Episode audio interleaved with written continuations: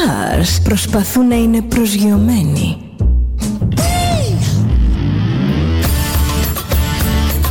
Ένα star είναι συνέχεια στον αέρα. Συνέχεια στον αέρα. Στο Δέλτα ζεις μαζί του.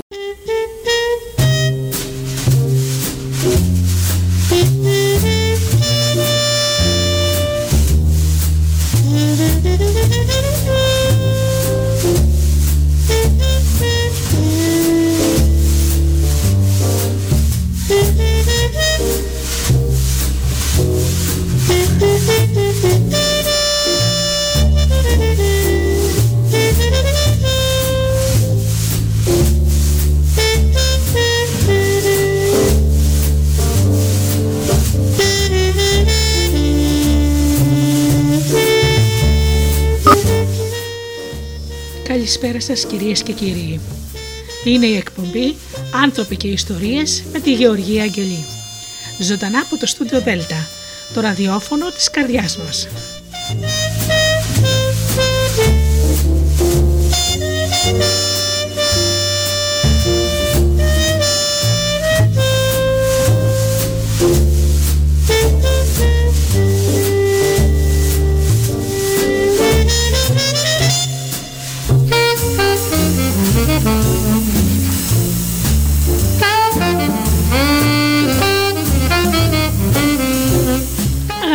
Αγαπημένοι μου φίλοι και πάλι μαζί εδώ στο στούντιο Δέλτα όπως κάθε Παρασκευή βράδυ. Σήμερα θα παρουσιάσουμε ένα πολύ ενδιαφέρον βιβλίο. Η συγγραφέας είναι Ελίζα Βάρβοχη και λέγεται «Εννέα αρχαίοι Έλληνες φιλόσοφοι σου δείχνουν το δρόμο για την ευτυχία».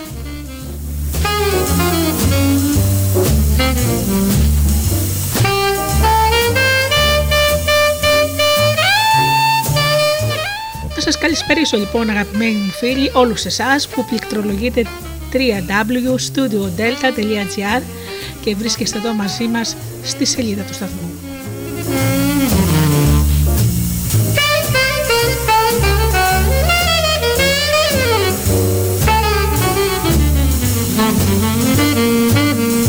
Καλησπερίζω και τους φίλους που μας ακούν από κινητά και tablets.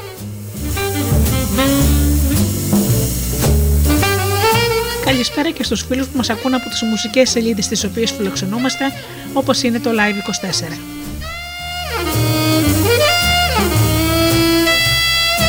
Και φυσικά την καλησπέρα μου στους συνεργάτες μου, τον Τζίμι, την Αφροδίτη και την Ωρα.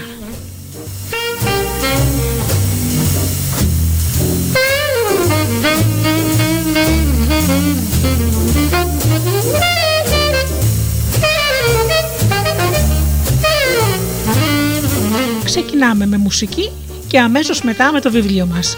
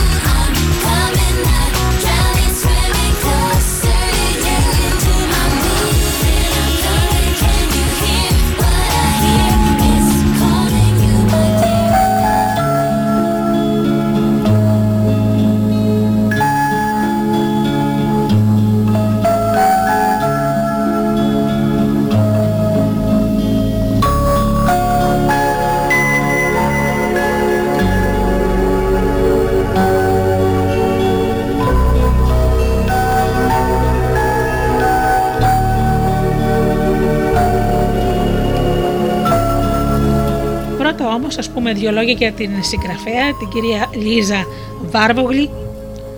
Είναι PhD, είναι ψυχολόγος, ψυχοθεραπεύτρια που έχει κάνει τη μεταπτυχιακή της, μεταπτυχιακή της εκπαίδευση στα Πανεπιστήμια Βοστόνη, Tufts, North Eastern και Harvard, πτυχία Master, διδακτορικό και μεταδιδακτορική εκπαίδευση. Είναι μέλος του διδακτικού προσωπικού της Ιατρικής Σχολής του Εθνικού και Καποδιστριακού Πανεπιστημίου Αθηνών, MPS, Επιστήμη του Στρες και Προαγωγή της Υγείας και διατηρεί ιδιωτικό γραφείο.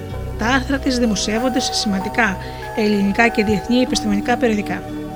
Εργάζεται με ενήλικες, παιδιά και εφήβου, φοιτητές και τις οικογένειές τους στην Αμερική και στην Ελλάδα, καλύπτοντας θέματα σωστής ανατροφής, διαπαιδαγώγησης και επικοινωνίας παιδιών και γονιών αλλά και διάφορες δυσκολίες όπως άγχος, χαμηλή αυτοεκτίμηση, κατάθλιψη, μαθησιακές δυσκολίες, διάσπαση προσοχής κτλ. Έχει εκτενή εμπειρία με περισσότερες από 10.000 ώρες ψυχοθεραπείας και συμβουλευτικής με ενήλικες, παιδιά, εφήβους και οικογένειες ατομικά ή ομαδικά στο γραφείο της, σε σχολεία και στο παιδιατρικό νοσοκομείο Children's Hospital του Harvard. Έχει γράψει επιστημονικά συγκράματα και βιβλία αυτοβοήθειας, καθώς και πολλά παιδικά βιβλία. Για το βιβλίο της Το μυστήριο του σοκολατένιου γλυκού από τη σειρά Αναλάντε και Μάξιμος, πράκτορες μυστηρίου απέσπασε το βραβείο του πρώτου παιδικού βιβλίου.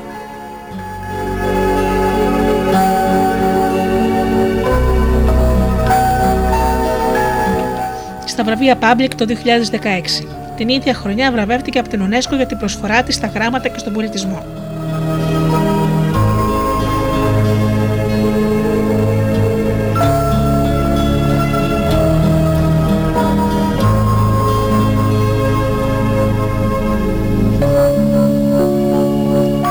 Το άγγιγμα του Μίδα και μια ιστορία για την ευτυχία.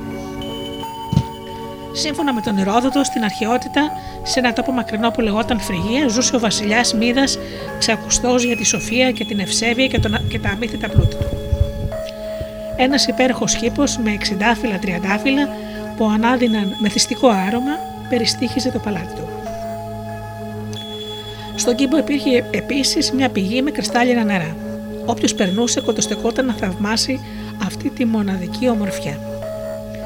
Μια μέρα ο Διόνυσος, ο θεός του κρασιού και του γλωτιού, περνούσε από τη φρυγία με την χαρούμενη συνοδεία του.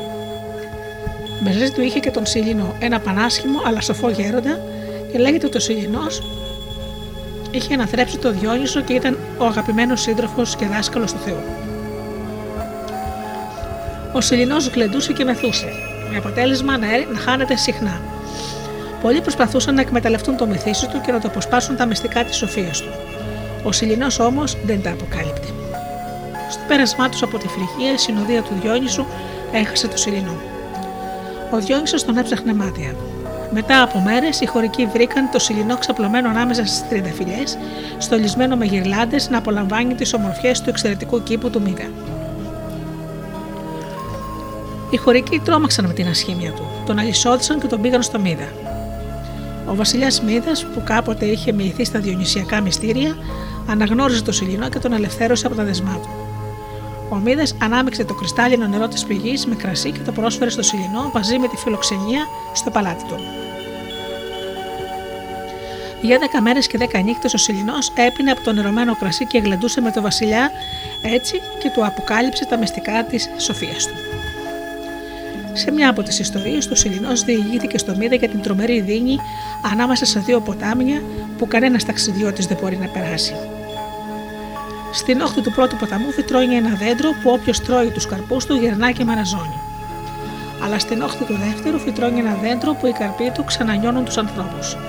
Μια δαγκωματιά και ο γέρος γίνεται μεσόκοπος. Δύο δαγκωματιέ και γίνεται νέος. Τρεις δαγκωματιές και γίνεται πάλι έφηβος. Τέσσερις δακοματιέ και γίνεται παιδί. Ενώ με πέντε δακοματιέ γίνεται πάλι βρέφος και ζει τη ζωή του από την αρχή. Αν όμως δαγκώσει και έκτη φορά, τότε εξαφανίζεται εντελώς. Αφού πέρασαν δέκα μερόνυχτα, την ενδέκατη ημέρα ο Μίδα έπεισε το Σιλινό ότι ήταν ώρα να ξαναβρει τη συνοδεία του Διόνυσου και τον συνόδευσε ώσπου να του συναντήσει στις όχθες του ποταμού Πακτολού. Η χαρά του Διόνυσου που ξαναβρήκε τον αγαπημένο του Σιλινό ήταν απερίγραπτη. Για να ανταμείψει το μύδα που τον έφερε, τον προέτρεψε να ζητήσει οτιδήποτε λαχταρούσε η ψυχή του. Πες μου τη μεγαλύτερη επιθυμία σου και εγώ θα την πραγματοποιήσω. Στην αρχή ο Μίδα σκέφτηκε την ιστορία του Σελήνου με το δέντρο της νιώτης και την υπόσχεση να μείνει για πάντα νέος. Μετά όμως θυμήθηκε ότι όταν ο ίδιος ήταν μωρό, μια στρατιά μπρεμιγκιών είχαν φέρει χρυσαφένιους πόρους σταριού στα χείλη του, σημάδι ότι θα αποκτούσε τεράστια πλούτη. Έτσι ο Μίδας δεν διάλεξε την νιώτη, παρά ζήτησε. Θέλω ό,τι αγγίζω να γίνεται χρυσάφι. Ο Διόνυσος πραγματοποίησε αμέσως την επιθυμία του Μίδα. Ο Βασιλιάς αναχώρησε ενθουσιασμένος με την τύχη του. Στον δρόμο της επιστροφής για το παλάτι του έσπασε ένα κλαρί βελανιδιάς και αυτό αμέσως έγινε χρυσό. Στη συνέχεια σήκωσε με τα χέρια του μια πέτρα και αυτή μετατράπηκε σε χρυσάφι. Μη πιστεύοντας τα μάτια του, ο Μίδας, κατανθουσιασμένος, άγγιξε με τα κροδάκτυλά του ένα σβόλο χώμα και αυτός επίσης μετατράπηκε σε χρυσό. Το ίδιο συνέβη και όταν έκοψε ένα στάχι σιταριού και όταν έκοψε ένα μήλο. Έγιναν χρυσάφι. Φτάνοντας στο παλάτι του Μίδας, ακούμπησε τις κολόνες της πύλης και αυτές έγιναν χρυσές. Ο Μίδας πολλαπλασίασε τα πλούτη του και απέκτησε μεγάλη δύναμη και δόξα από την ικανότητά του να κάνει χρυσάφι ό,τι αγγίζει. Καθώς περνούσαν οι μέρες, διαπίστωσε ότι η επιλογή του ήταν λανθασμένη. Έπλαινε τα χέρια του για να καθίσει στο τραπέζι και το νερό γινόταν χρυσάφι. Έπιανε το ψωμί και το κρέας και αυτά μετατραπόταν αμέσως σε χρυσό. Έφεραν το ποτήρι και το κρασί με το κρασί δώρο του Διόνυσου στους ανθρώπους στα χείλη του και αυτό γινόταν υγρό χρυσάφι. Η χαρά του Μίδα από την ικανότητά του να μετατρέπει ό,τι άγγιζε σε χρυσό έγινε μαρτύριο. Ο Μίδας τεινούσε και διψούσε, αλλά δεν μπορούσε να αγγίξει φαγητό ή ποτό χωρίς αυτό να γίνει χρυσός. Ξαφνικά η βαθύτερη επιθυμία του, του χρυσάφι που νόμιζε ότι θα του φέρει ευτυχία, είχε γίνει ότι του κατέστρεφε τη ζωή. Πραγματοποιήθηκε η ευχή του, γέμισε πλούτη, αλλά ήταν δυστυχισμένος. Τότε ο Μύδε παρακάλεσε τον Διόνυσο να πάρει πίσω το δώρο. Ο Διόνυσος τον λυπήθηκε και πρόσταξε. Πήγαινε στην πηγή του ποταμού Πακτολού. Πλήσου εκεί και ξαναπλύνει την απληστία σου. Και έτσι έκανε. Καθώς πλενόταν στο ποτάμι, το νερό πήρε τη δύναμή του. Τα νερά, καθώς και οι όχθες του ποταμού, πήραν μια χρυσαφάνια λάμψη και ο Μίδα μπόρεσε να αγγίζει πράγματα χωρίς να γίνονται χρυσός. Παρόλο που πρόκειται για μια ιστορία σχετικά με την απληστία και την αλόγιστη επιθυμία για απόκτηση υλικών αγαθών, στην πραγματικότητα είναι μια ιστορία για την ανάγκη του ανθρώπου να αποκτήσει την ευτυχία. Η πεποίθηση, αν αποκτήσω αυτό, τότε θα είμαι ένας ευτυχισμένος άνθρωπος, δεν ισχύει τελικά. Τι είναι αυτό που ισχύει, εξετάζοντας τις ρίσει 10 αρχαίων Ελλήνων φιλοσόφων, σε συνδυασμό με τις σύγχρονες απόψεις της ψυχολογίας που βασίζονται σε πολύχρονες επιστημονικές έρευνες, θα δώσουμε απαντήσεις που θα φέρουν ευτυχία στη ζωή σου.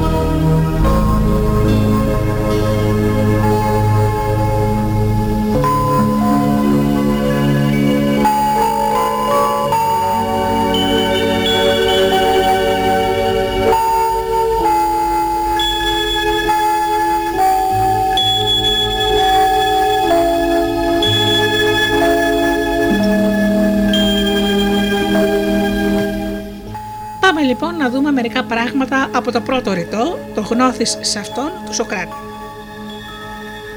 Ας πούμε όμως πρώτα μια ιστορία.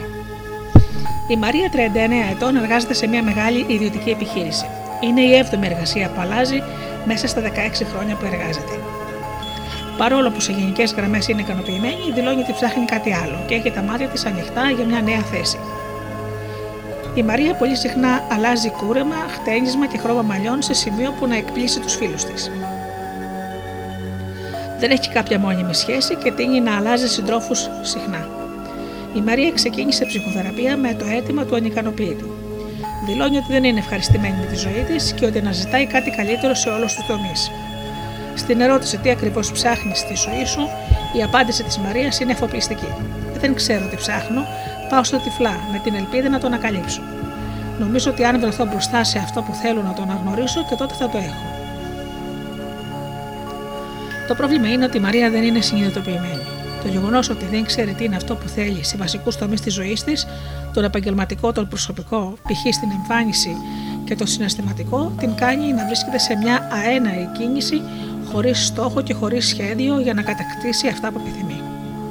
Καλλιεργώντας αυτογνωσία και εξασκώντας στοχοθέτηση, η Μαρία μπορεί άρετα να τακτοποιήσει τη ζωή της και να μάθει να παίρνει χαρά από τις επιλογές της, χωρίς μονίμως να κυνηγάει το άπτυστο ή κάτι άλλο.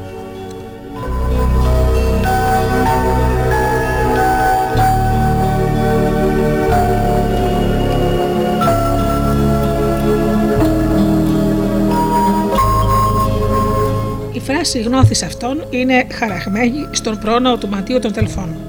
Ο Σοκράτης την χρησιμοποιεί σε ένα διάλογο αποκαλυπτικό με τον Ευθύμιδο.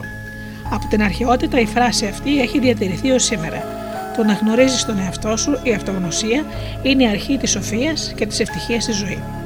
Όταν ξέρεις ποιος είσαι, τι θέλεις, ποια είναι τα κίνητρά σου, Οι αρχές, οι αξίες σου, τα προτερήματα και τα ελαττώματά σου δεν προχωράς στη ζωή τυφλά, αλλά έχεις μια προσωπική πηξίδα που σε καθοδηγεί. Γνωρίζω τον εαυτό μου όμως δεν σημαίνει απλά ότι ξέρω τις προτιμήσεις μου ή ότι θεωρώ ότι είμαι αυτό το είδος του ανθρώπου και πάει και τελείωσε.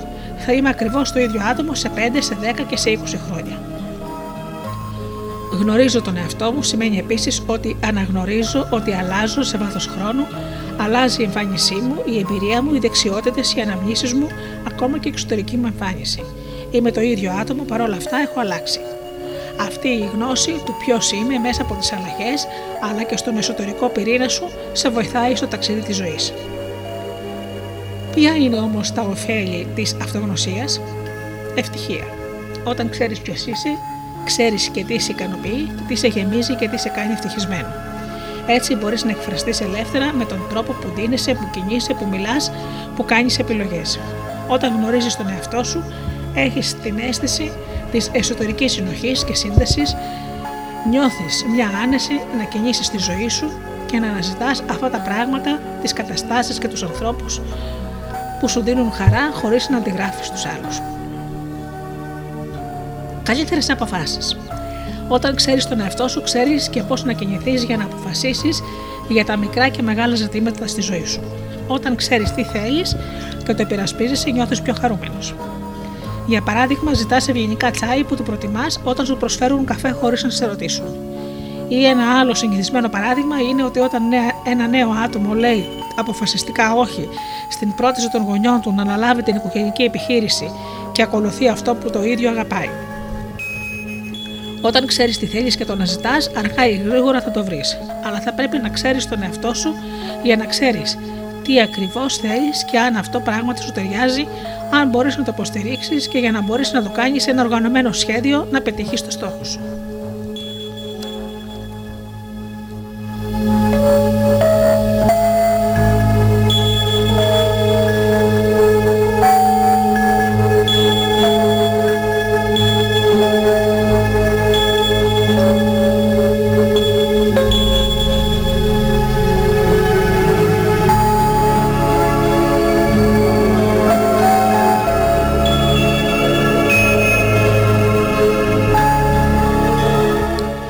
Λιγότερη εσωτερική σύγκρουση. Όταν ξέρεις ποιος είσαι, γνωρίζεις τις αξίες σου, τα κίνητρά σου και επίσης ξέρεις να αναγνωρίσεις τις διαφορετικές συναισθηματικές σου καταστάσεις, καθώς και να κατανομάσεις τα συναισθήματά σου, έρχεσαι σε λιγότερη σύγκρουση με τον εαυτό σου. Έτσι, μπορείς να κατανοήσεις τους λόγους που επιλέγεις κάποια πράγματα και ακολουθείς την προσωπική σου πορεία. Ε, υπάρχει ευθυγράμμιση ανάμεσα στον εσωτερικό σου κόσμο, τις αξίες, τις ιδέες, τις πεπιθήσεις και τα κινητρά σου και τον εξωτερικό σου κόσμο, δηλαδή τις επιλογές και τις πράξεις σου. Έχεις περισσότερο αυτοέλεγχο. Γνωρίζοντας τον εαυτό σου μέσα έξω, ξέρεις τα προτερήματα και τα ελαττώματά σου, έχεις επίγνωση του χαρακτήρα σου και του πώς εκδηλώνει το χαρακτήρα σου στην καθημερινότητα. Αν ξέρεις λοιπόν ότι αγχώνεσαι εύκολα και αναγνωρίζεις τα πρώτα σημάδια του άγχους όταν αυτά εμφανίζονται σε μια ζώρικη κατάσταση, τότε είναι πολύ πιθανότερο ότι θα ασκήσεις αυτοέλεγχο και δεν θα τα αφήσεις να σε κυριεύσουν. Μπορεί να εξακολουθήσεις να έχεις άγχος, αλλά αυτό δεν είναι ανεξέλεγκτο. Με τον αυτοέλεγχο μπορείς να βάλεις τον εαυτό σου σε ένα πρόγραμμα και να καλλιεργήσεις συστηματικά καλές συνήθειες. Π.χ. υγιεινή διατροφή ή περισσότερη κίνηση και λιγότερη καθαστική ζωή στην καθημερινότητά σου ή να καταπολεμήσεις κακές συνήθειες. Είσαι λιγότερο επιρρεπής σε εξωτερικές πιέσεις. Γνωρίζοντας τον εαυτό σου, γνωρίζεις και πότε ο περίγυρό σου ασκεί πίεση για να φερθείς με ένα συγκεκριμένο τρόπο που πιθανόν δεν σου αρέσει ή να κάνεις μια επιλογή που δεν σου ταιριάζει προκειμένου να ευχαριστήσεις τους γύρω σου. Με την αυτογνωσία μπορείς να θέσεις όρια ευκολότερα και να πεις όχι αντί να υποκύπτεις και να πεις ναι, σκύβοντας το κεφάλι, δαγκώνοντας τα χείλη και ελπίζοντας ότι έτσι θα γίνεις αρεστός και αποδεκτός.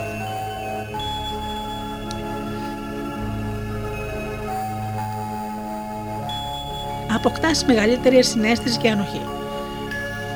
Όταν ξέρεις ποιος είσαι, αναγνωρίζεις τους ανθρώπους που επίσης έχουν αυτογνωσία, αλλά αναγνωρίζεις και όσους δεν τη διαθέτουν. Έτσι μπορείς να αντιληφθείς την οπτική γωνία και τη διαφορετικότητα του άλλου, χωρίς να προσπαθείς να τον πείσεις για τη δική σου σωστή γνώμη και άποψη. Έχεις μεγαλύτερη ανοχή στο άλλο άτομο και κατανοείς διαφορετικές αντιλήψεις και στάσεις ζωής χωρίς φυσικά αυτό να σημαίνει ότι τις αποδέχεσαι. Ευεξία και ευχαρίστηση. Η αυτογνωσία σου προσφέρει και μια αίσθηση ευεξίας. Όχι γιατί βλέπεις τα θετικά σου στοιχεία και καμαρώνεις για αυτά, αλλά επειδή αντιλαμβάνεσαι ότι ακόμα και αν έχεις ελαττώματα, ακόμα και αν η ζωή σου δεν είναι τέλεια, εσύ έχεις την επιλογή να αντιδράσεις με θετικό και αισιόδοξο τρόπο και να γευτείς τις μικρές χαρές της ζωής. Ζωτικότητα και ενέργεια. Η αυτογνωσία σου επιτρέπει να είσαι ο αυθεντικός εαυτός σου και να ζεις τη ζωή σου με το δικό σου μοναδικό τρόπο. Αυτό σε κάνει να νιώθεις πιο ζωντανός και κάνει την εμπειρία της ζωής σου ευρύτερη, μεγαλύτερη και φωτεινότερη.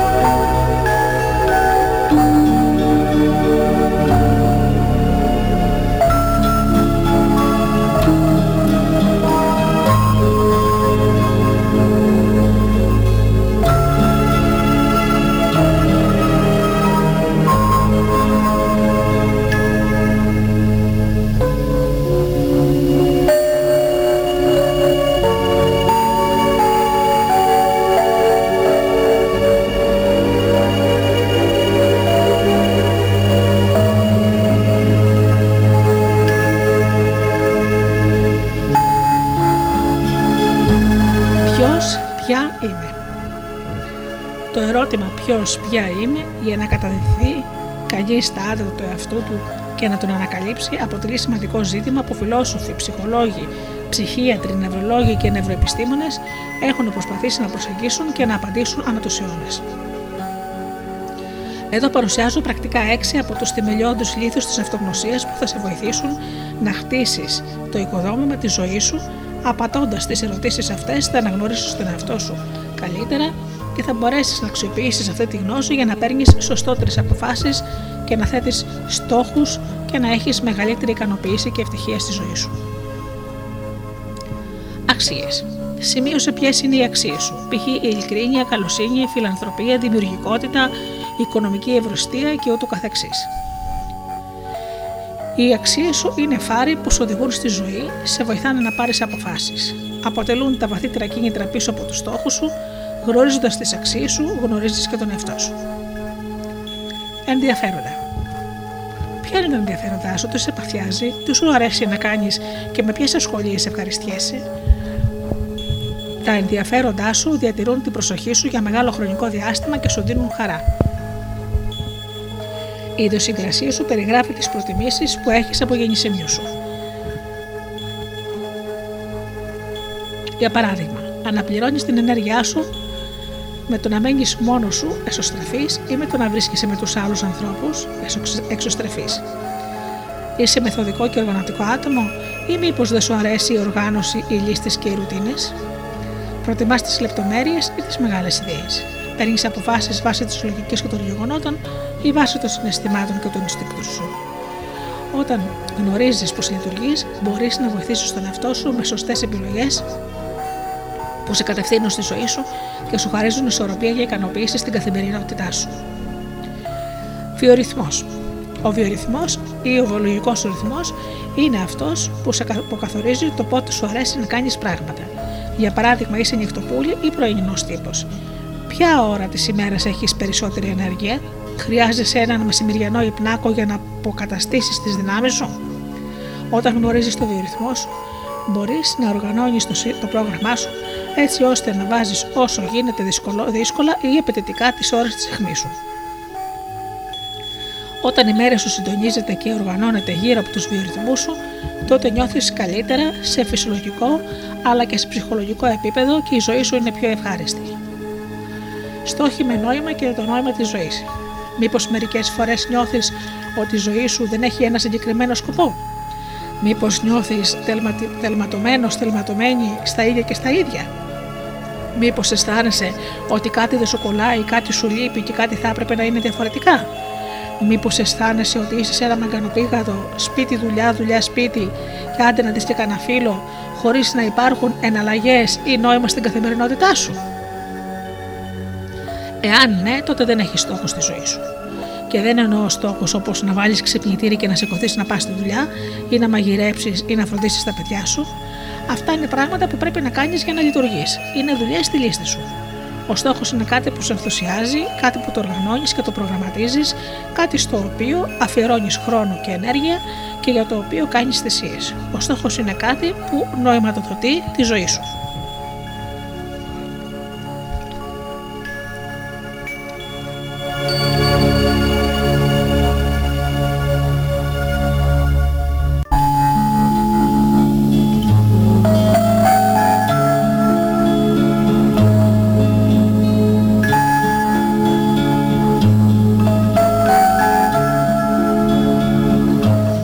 Πέντε βήματα για να θέσεις και να πετύχεις στόχους με νόημα στη ζωή σου. Σκέψου το γιατί. Πίσω από το στόχο σου, γιατί το κάνω αυτό. Αν είναι το λογικό κομμάτι, οι λόγοι για τους οποίους επιλέγεις είναι ένα συγκεκριμένο στόχο.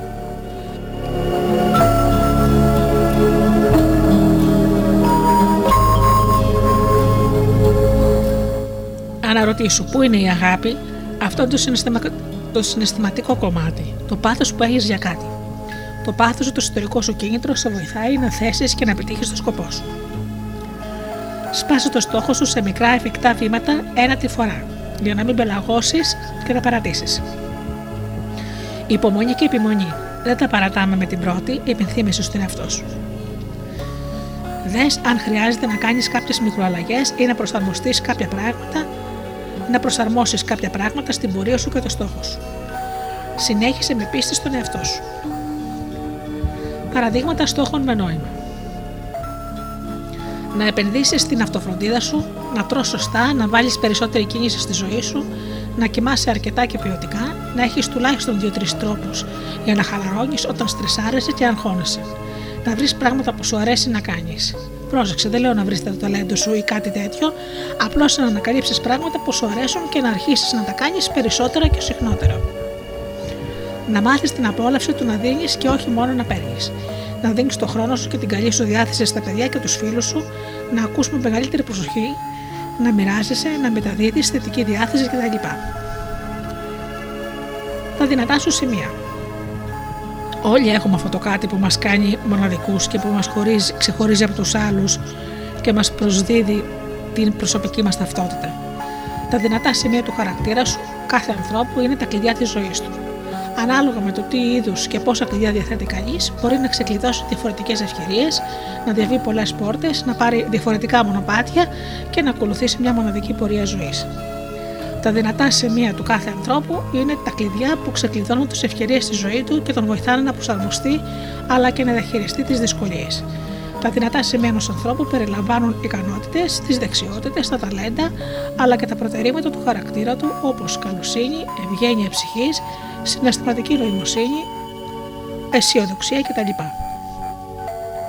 Όταν ξέρεις ποια είναι τα δυνατά σου σημεία, τότε χτίζεις το οικοδόμημα της αυτοπεποίθησής σου με γερά θεμέλια. Πατάς γερά στη ζωή σου.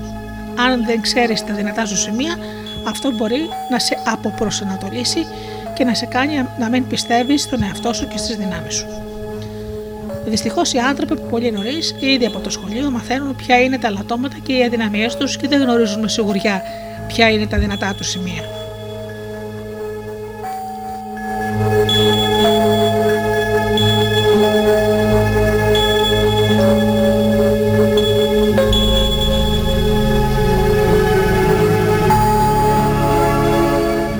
Να είσαι αληθινή προς τον εαυτό σου και τους άλλους.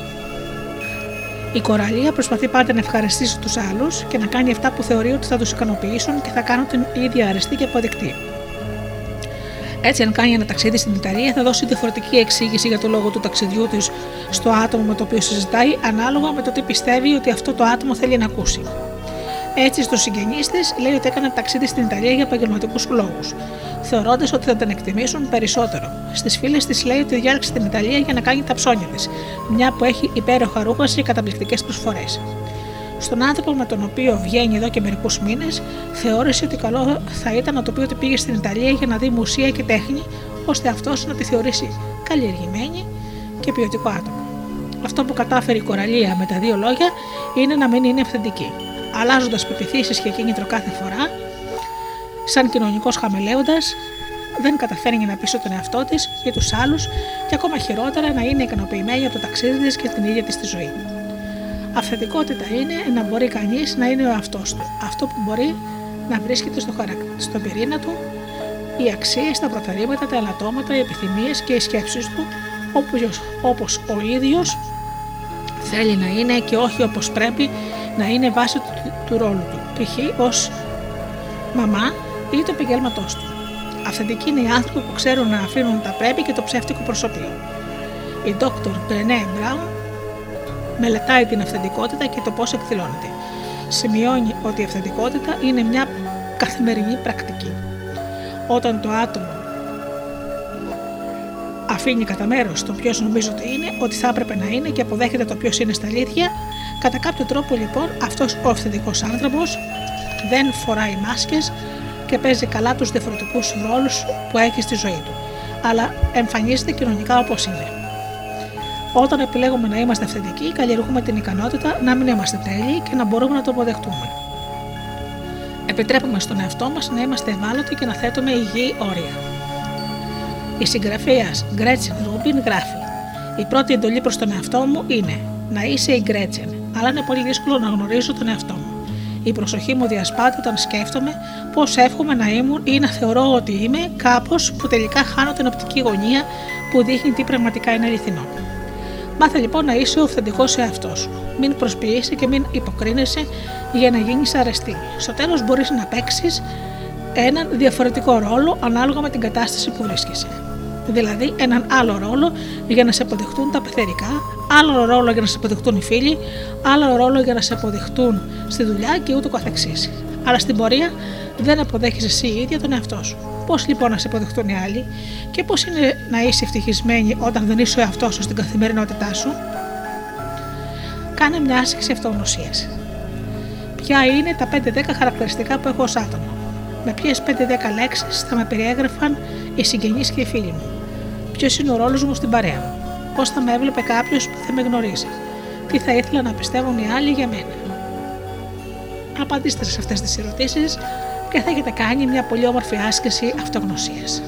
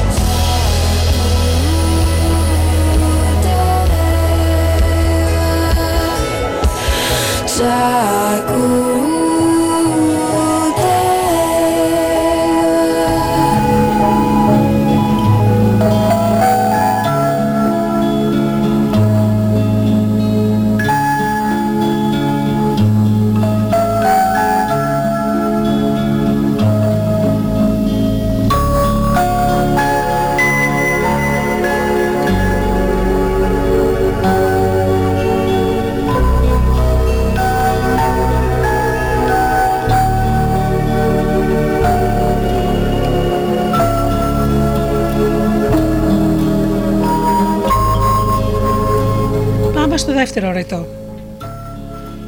Οι μικρές ευκαιρίες είναι συχνά η αρχή μεγάλων έργων. Δημοσθένης. Α ξεκινήσουμε με την ιστοριούλα μας. Ο Γιώργος, δημόσιος υπάλληλο, έφτασε νωρίτερα στο ραντεβού του με τον κολλητό του τον Κώστα σε ένα καφέ. Παρατήρησε το δίπλα του καθόταν μια ιδιαίτερα ελκυστική κοπέλα που φαινόταν ότι ήταν στην ίδια κατάσταση με τον ίδιο. Είχε κάποιο ραντεβού και είχε φτάσει πρώτη. Ενώ ο Γιώργος ήθελε να δράξει την ευκαιρία και να της πιάσει κουβέντα, φοβόταν την απόρρεψη και αγχωνόταν για, για το αν αυτή θα του έδινε σημασία ή θα τον έβριζε. Τελικά ο Γιώργος ξεπέρασε το φόβο του και έκανε την αρχή. Κουβέντα στην κουβέντα βρέθηκε ότι είχαν κοινού γνωστούς που μάλιστα εργαζόταν στην υπηρεσία του. Αυτό τον απάντοχο τους έκανε να αισθανθούν οικειότητα. Ο Γιώργος αργότερα κανόνισε να βρεθούν με τους κοινούς γνωστούς και φίλους και στη συνέχεια έγιναν ζευγάρι. Τελικά κέρασαν τους φίλους τους κουφέτα. Και όλα αυτά συνέβησαν επειδή ο Γιώργος, παρά τους αρχικούς ενδιασμούς, άδραξε την ευκαιρία και μίλησε στην Εύα που καθόταν δίπλα του στο καφέ. Είδατε τι γίνεται καμία φορά;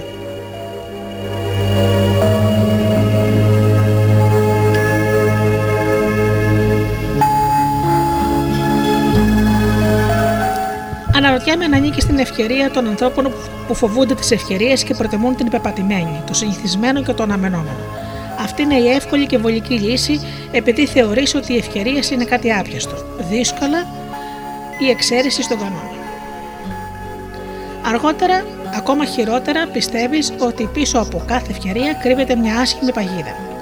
Όταν όμως κάποιος πορεύεται στη ζωή με αυτή τη θεώρηση, το πιθανότερο είναι ότι θα αφήσει τις ευκαιρίες που υπάρχουν γύρω του ανεκμετάλλευτες. Ακόμη χειρότερα είναι εξίσου πιθανό ότι περνώντας τα χρόνια θα μετανιώνει για τις ευκαιρίες που άφησε να περάσουν χωρίς να τις αξιοποιήσει. Ίσως πάλι ανήκει στην κατηγορία των ανθρώπων που θεωρούν ότι η ευκαιρία είναι κάτι που θα πρέπει να εμφανιστεί σαν πίνακας διαφημίσεων με χρώματα, σλόγγαν, φωτάκια που αναποσβήνουν να είναι άμεση και ξεκάθαρη. Αλλά φυσικά οι ευκαιρίες σπάνια εμφανίζονται με αυτόν τον τρόπο. Συχνά είναι κάτι μικρό, ίσως αδιόρατο στους πολλούς, γι' αυτό φυσικά είναι και ευκαιρία. Είναι κάτι που δεν είναι συνηθισμένο και χρειάζεται να κινητοποιηθείς για να το αδράξεις. Πρέπει δηλαδή να βγεις από την αδράνειά σου, να πάρεις ένα ρίσκο και να κάνεις κάτι. Να είσαι σίγουρος για ένα πράγμα. Στη ζωή υπάρχουν πολλές, πάρα πολλές ευκαιρίες, αναξιοποιητές ευκαιρίες και χαμένες ευκαιρίες. Από σένα εξαρτάται αν θα αδράξεις την ευκαιρία και αν θα την αξιοποιήσεις.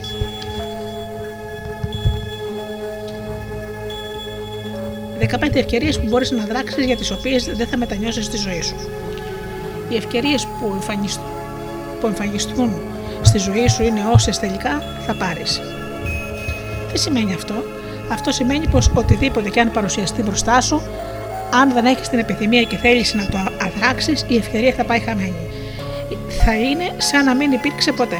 Γι' αυτό συχνά λέμε ότι είναι καλύτερα να μετανιώνουμε για κάτι που, δεν, που κάναμε, το οποίο τουλάχιστον θα μας διδάξει και κάτι, θα μας πλουτίσει την εμπειρία μας, παρά να μετανιώσουμε για κάτι που δεν κάναμε. Το σημαντικό στη ζωή είναι να μπορείς να εμπιστευτείς τον εαυτό σου και τον στικτό σου και να δράξεις τις ευκαιρίες που σου παρουσιάζονται.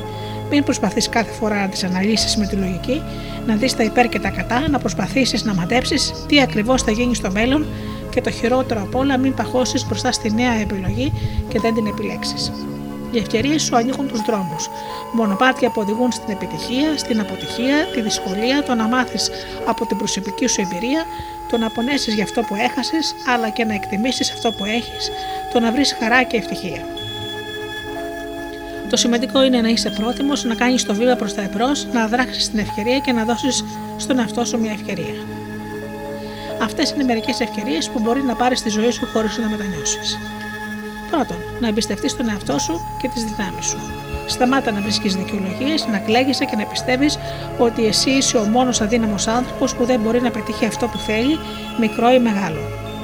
Σταμάτα να γκρινιάσεις για όσα χάθηκαν ή δεν κατάφερες. Πίστεψε την αξία σου και τις δυνάμεις σου. Να ξέρεις ότι μέσα σου έχεις όλα όσα χρειάζεται για να γίνεις η καλύτερη εκδοχή του εαυτού σου. Μην αφήνεις ανυπόστατες πεπιθήσεις, τις αμφιβολίες, τους φόβους και τα άρια σου να σε κυριεύσουν και να σε σταματήσουν. Δεύτερον, να κάνεις κάτι έξω από τα όρια του οικείου και του βολικού. Ναι, ξεβολέψου. Κάνε ένα μικρό πραγματάκι το οποίο σου δημιουργεί λίγο χτυποκάρδι, το οποίο σε ξεβολεύει και σου ανοίγει τους νέους ορίζοντες. Μπορεί να είναι κάτι απλό, όσο το να αλλάξεις διαδρομή στη δουλειά σου, το να μιλήσεις σε έναν άνθρωπο που σου αρέσει, το να διαβάσεις ένα δύσκολο βιβλίο, να αποκτήσεις ένα χόμπι κτλ.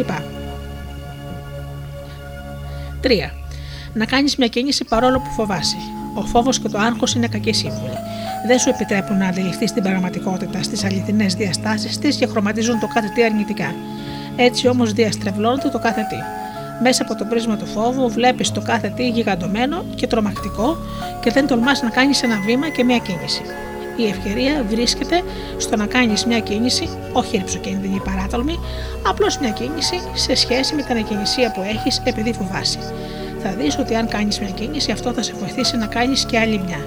Και κάτι καλό θα βγει από αυτό. Ο φόβος είναι η άγκυρα που σε ακινητοποιεί στο παρόν. Τέταρτον, να κάνεις του στόχου σου προτεραιότητα. Να μην ακούσεις τι σου λένε οι άλλοι και να μην προσπαθήσεις να πραγματοποιήσεις τους στόχους που οι άλλοι θέτουν για σένα. Καθένας είναι υπεύθυνος για τη ζωή του, την πορεία του, τις επιθυμίες και τους στόχους του.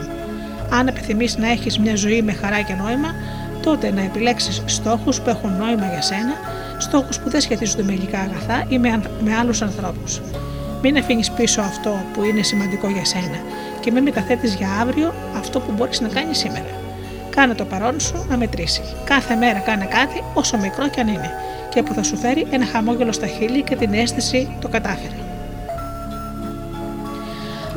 Να δουλέψεις σκληρά για να πετύχεις αυτό που θέλεις. Να ξέρεις ότι το νούμερο ένα εμπόδιο στην επιτυχία είναι ότι οι άνθρωποι τα παρατάνε εύκολα χωρίς να δουλέψουν σκληρά για να πετύχουν αυτό που θέλουν. Αλλά η προσωπική εξέλιξη είναι μια αργή διαδικασία που χρειάζεται χρόνο και σταθερό ρυθμό. Δεν υπάρχει κάποιο μαγικό ραβδί που φέρνει αλλαγέ στη ζωή μας. Χρειάζεται να, καταλα... να καταβάλεις προσπάθεια σε καθημερινή βάση, με υπομονή και επιμονή, με πίστη στις δυνάμεις σου και στο ότι μπορείς να τα καταφέρεις. Μην τα παρατάς. Είσαι πιο δυνατός και πιο έξυπνος από ό,τι νομίζεις. Έχεις περισσότερο κουράγιο και δυνάμεις από ό,τι πιστεύεις και σίγουρα αξίζεις κάτι καλύτερο. Να δεχτείς ότι εσύ επιλέγεις την κατάσταση στην οποία βρίσκεσαι. Ακόμα και αν τα πράγματα είναι δύσκολα και δεν σου αρέσει αυτή η κατάσταση, ίσως να είσαι σε σχέση ή σε ένα γάμο που δεν σου αρέσει, δεν σε καλύπτει, δεν σου δίνει χαρά. Αλλά δεν φεύγεις. Για κάποιους λόγους. Δεν φεύγεις επειδή επιλέγεις να είσαι σε αυτή τη θέση, σε αυτή τη σχέση ή στο γάμο, γιατί πιστεύεις ότι έτσι είναι τα πράγματα, επειδή θα μάθεις κάτι για την αγάπη, επειδή πρέπει να κάνεις υπομονή. Έχεις κάποιο δικό σου λόγο. Μην ξυνίζεις διαρκώς τα μούτρα και μην βρίσκεις διαρκώς το άσχημα. Ξεκίνα από την παραδοχή ότι είσαι εσύ επιλέγεις να είσαι σε αυτή την κατάσταση. Κάνε το καλύτερο δυνατό λοιπόν. Ή πάλι μπορεί να, να είσαι σε μια εργασία που δεν σου αρέσει ή δεν σου δίνει αρκετά χρήματα. Όμως και αυτά που παίρνεις σε βοηθάνε να καλύψεις κάποιες δικές σου ανάγκες ή ανάγκες της οικογένειάς σου ή να πληρώσεις κάποιους λογαριασμούς. Αν δεν σου αρέσει, φύγε. Αν διαλέξεις να μείνεις, να θυμάσαι ότι είναι η δική σου επιλογή. Το ότι είναι κάτι δική σου επιλογή είναι και η δύναμή σου. Αποδέξου το. Να χαμογελάς. Μην αφήνεις καμιά και κακή στιγμή, μια άσχημη εμπειρία, ένα αρνητικό άτομο να σου χαλάσουν όλη την ημέρα. Δες τα πράγματα όπως είναι. Μια κακή στιγμή και όχι μια κακή μέρα. Μην κολλάς το να ψάχνεις να βρεις τι πάει άσχημα. Να χαμογελάς πιο συχνά. Να κοιτάς τα καλά στοιχεία και σημεία της ημέρας σου και της ζωής σου. Να κρατάς μέσα σου λίστα με όλα τα καλά. Όσο πιο πολλές ανησυχίες βάζεις στην καθημερινότητά σου, όσο παρατηρείς τα στραβά και τα ανάποδα, τόσο πιο πολύ θα αγχώνεσαι και θα στενοχωριέσαι. Αν πάλι αλλάξεις οπτική γωνία, βλέπεις κατά κύριο λόγο τα καλά, τα θετικά και τα όμορφα της καθημερινότητάς σου, όσο μικρά κι αν είναι. Έτσι θα αισθάνεσαι πιο ευτυχισμένη. Τα μικρά πράγματα έχουν μεγάλη σημασία. 8. Να έχεις καλοσύνη.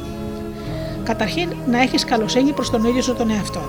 Να μην βλέπεις μόνο τα λατώματά σου και μην ασκείς ανα, τη κριτική στον εαυτό σου για όσα δεν πέτυχες και όσα δεν κατάφερες. Να θυμάσαι ότι η καλοσύνη στην ψυχή σου δημιουργεί αυτοπεποίθηση και κίνητρο.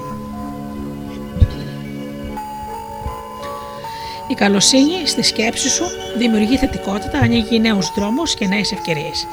Αγκάλιωσε με καλοσύνη τον εαυτό σου όταν έχεις δυσκολίες.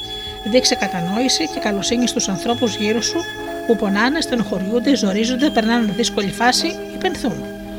Δείχνοντας καλοσύνη σε έναν άλλον άνθρωπο, θα νιώθεις τη θετική επιρροή της μέσα σου. κάνοντας μικρές πράξεις καλοσύνης και νιαξίματος, καθημερινά επενδύεις στη δική σου ευεξία και καλή ψυχική κατάσταση.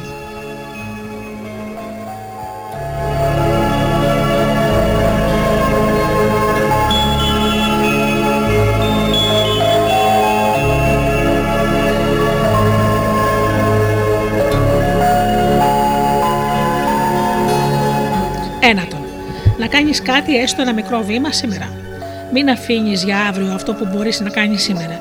Τι είναι αυτό που επιθυμείς, προς ποια κατεύθυνση θέλεις να πάει η ζωή σου; Μπορεί αυτό που θέλεις να είναι κάτι απλό; σω επιθυμείς να, κα- να χάσεις κιλά, να ασκηθείς παραπάνω, να κάνεις κάτι όμορφο για τον εαυτό σου, να βγεις με μια φίλη να τακτοποιήσεις τα χαρτιά σε ένα σιρτάρι. Αλλά το να μεταθέτεις για άλλη φορά για αύριο, για όταν έχεις χρόνο, για όταν νιώθεις καλά κτλ. κτλ. Αλλά όλες αυτές οι δικαιολογίες σε φέρουν πίσω. Σου στερούν τη χαρά του εδώ και τώρα, τη χαρά του να κάνεις αυτό το μικρό βήμα προς το παρόν σου που θα σε οδηγήσει σε νέα μονοπάτια και θα εξελίξεις το μέλλον σου. Η ζωή συμβαίνει τώρα, ούτε χτες ούτε αύριο. Φρόντισε να κάνεις αυτό που είναι σημαντικό και όμορφο για σένα τώρα. Ζήσε τη ζωή σου τώρα. Να επανέρχεσαι μετά την απόρριψη ή την αποτυχία. Το δέκατο. Μην αφήνεις δύσκολες καταστάσεις, την απόρριψη από κάποιον άνθρωπο, την επαγγελματική ή συναισθηματική αποτυχία ή οτιδήποτε άλλο σου έχει συμβεί να σε καθυλώσουν σε μια κατάσταση δυστυχίας. Δέξου ότι τα λάθη, οι δυσκολίες, ακόμη και η απόρριψη και η αποτυχία είναι μέσα στη ζωή. Αποδέξου την κατάσταση και επένδυσε στο να αλλάξεις. Όχι την κατάσταση επειδή μπορεί αντικειμενικά να μην αλλάξει. Μπορείς όμως να αλλάξεις τον εαυτό σου και τον τρόπο που σκέφτεσαι και αντιδρά στις καταστάσεις και τις προκλήσεις της ζωής. Να έχεις υπομονή, επιμονή και θετική στάση. Συχνά όταν χάνουμε κάτι καλό είναι η πύλη που διαβαίνουμε για κάτι καλύτερο. Μόνο που δεν το ξέρουμε από πριν. Ενδέκατο. Να κάνεις θετικές σκέψεις και να έχεις αισιόδοξη στάση ζωής. Πώς βλέπεις το ποτήρι, μισοάδιο ή μισογεμάτο, απαντώντα σε αυτή την κλασική πια ερώτηση σχετικά με τη θετική σκέψη, δείχνει και τη γενικότερη στάση που έχεις απέναντι στον εαυτό σου και τη ζωή γενικά, αλλά και το πόσο αισιόδοξο άτομο είσαι. Η θετική σκέψη και η αισιοδοξία επηρεάζουν όχι μόνο την ποιότητα της ζωής σου, αλλά και την ίδια την υγεία σου. Να θυμάσαι ότι μπορείς να επιλέξεις τι είδους σκέψεις θα κάνεις. Το να σκέφτεσαι θετικά δεν σημαίνει ότι παραστάνει τη τρουθοκάμιλο, βάζεις δηλαδή το κεφάλι σου στην άμμο και παραστάνει ότι τίποτα άσχημο δεν συμβαίνει. Εντελώς το αντίθετο. Βλέπεις την κατάσταση ρεαλιστικά, αλλά επιλέγεις να την προσεγγίσεις με πιο θετικό και παραγωγικό τρόπο. Σκέφτεσαι λύσεις και όχι μόνο τα προβλήματα. Αντί να κάνεις αποκλειστικά τις χειρότερες προβλέψεις, αναλογίζεσαι και τα θετικά που μπορεί να προκύψουν. Διατηρείς την πίστη σου ότι κάτι καλό θα συμβεί και όχι το χειρότερο. Το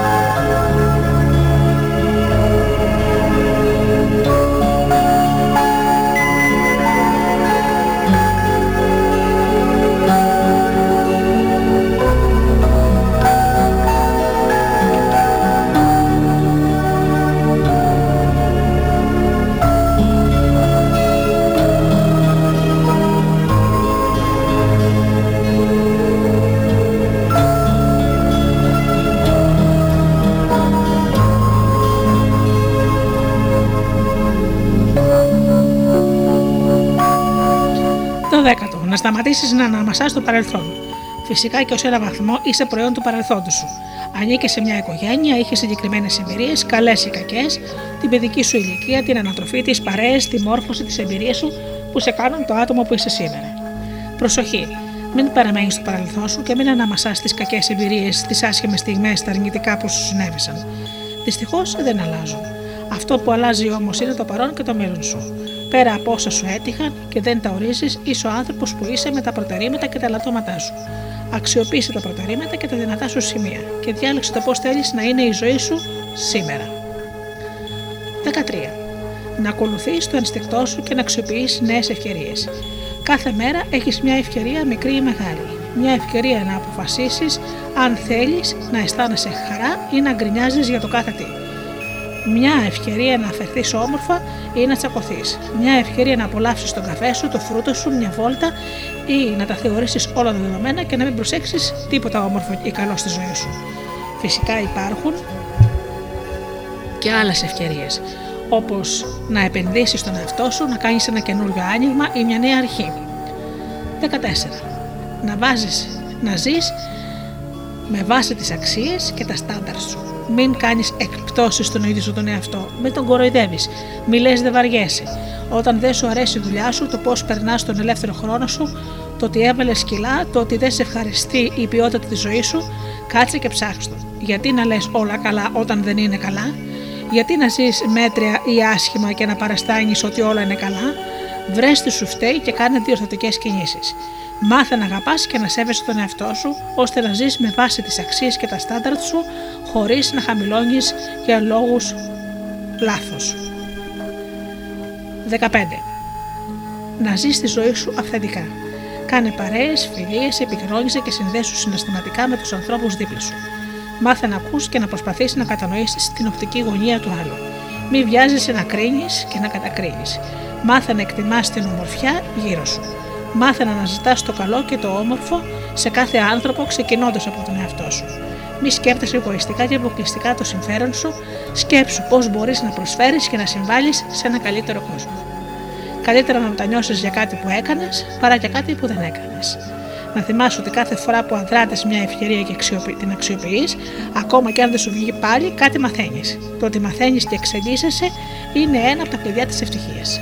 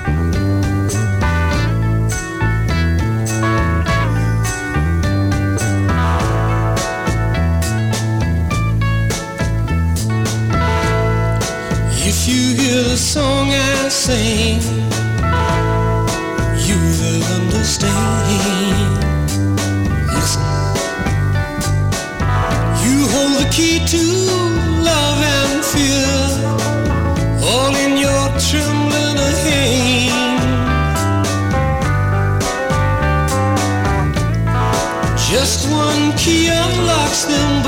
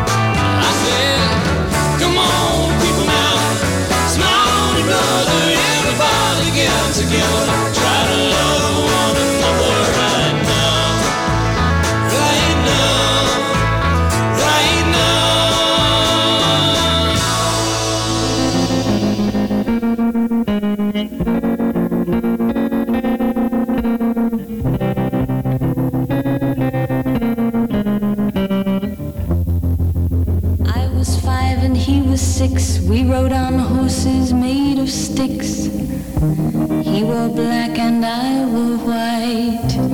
He would always win the fight. Bang, bang. He shot me down. Bang, bang. I hit the ground. Bang, bang. That awful sound. Bang, bang. My baby shot me down.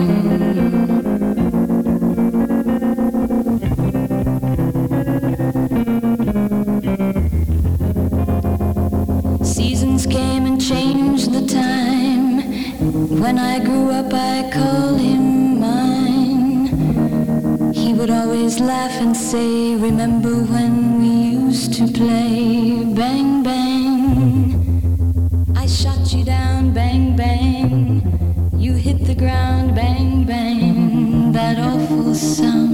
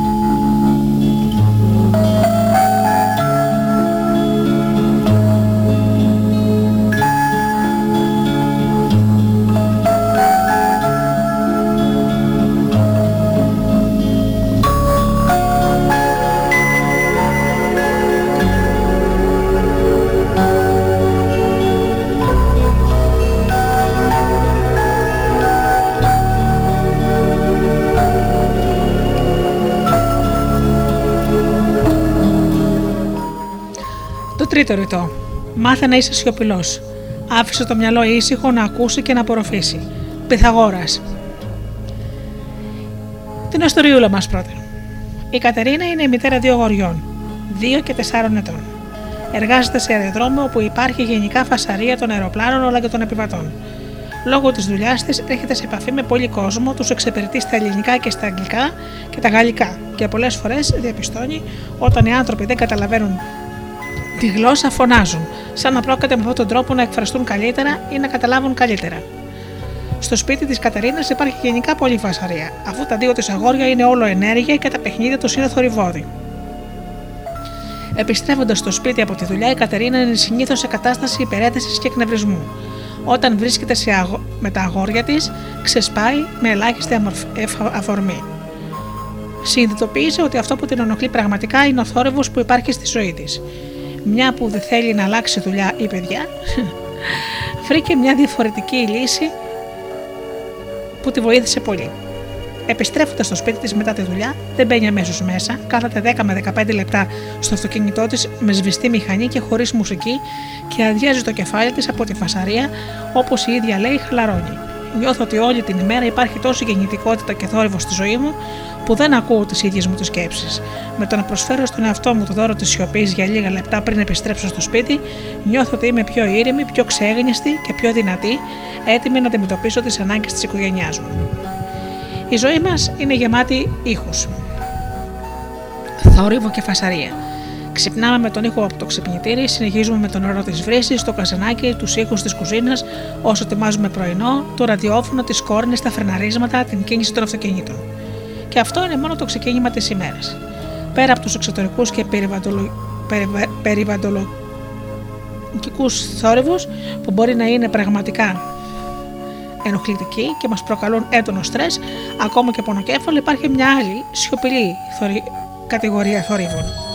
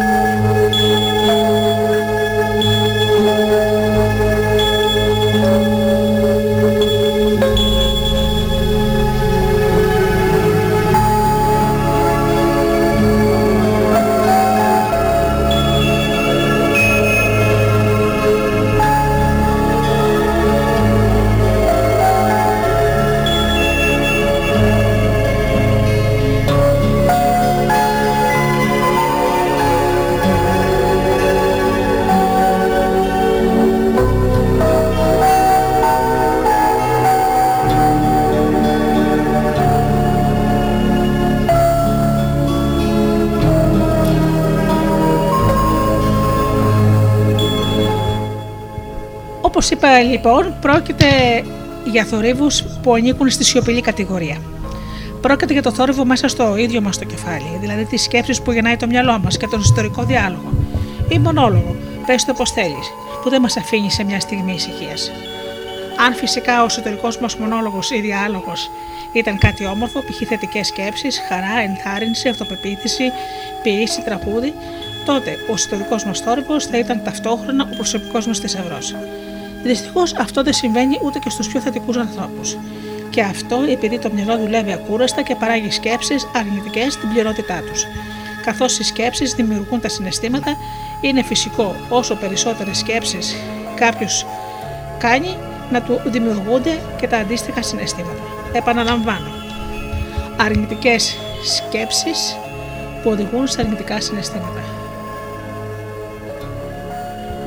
Συχνά και κάτι που είναι ουδέτερα εύκολα μετατρέπεται σε αρνητικό. Για παράδειγμα, αν σκέφτεσαι τη λίστα με τις δουλειές που έχεις να κάνεις και δεν έχεις ξεκινήσει ακόμα, είναι πολύ πιθανό ότι θα πιεστείς και θα αγχωθείς και μόνο στην ιδέα τι πρέπει να κάνεις. Ακόμα χειρότερα, αν έχεις την τάση να μιλάς αρνητικά στον εαυτό σου με αφορμή τη λίστα των πραγμάτων που δεν έκανες ακόμη, θα αρχίσεις το αυτομαστίγωμα. Ο αρνητικός εσωτερικός μονόλογος που κάνει αρνητικές σκέψεις προβλέπει ένα μαύρο και άραχνο μέλλον, που σε κρίνει και σε κατακρίνει, που αντί να σε ενθαρρύνει, σε μπλοκάρει και δημιουργεί μίσο προς τον εαυτό σου. Είναι ο θόρυβος που υπάρχει στο μυαλό σου και δεν σε αφήνει να ησυχάσεις. σω μάλιστα να υπάρχουν φορές που νιώθεις ότι το κεφάλι σου πάει να σπάσει. Ή ότι πας με τον αυτόματο πιλότο και δεν ευχαριστιέσαι τίποτα.